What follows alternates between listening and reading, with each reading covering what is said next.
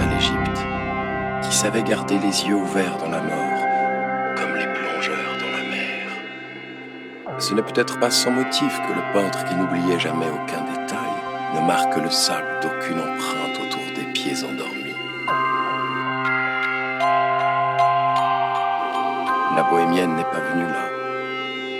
Elle est là.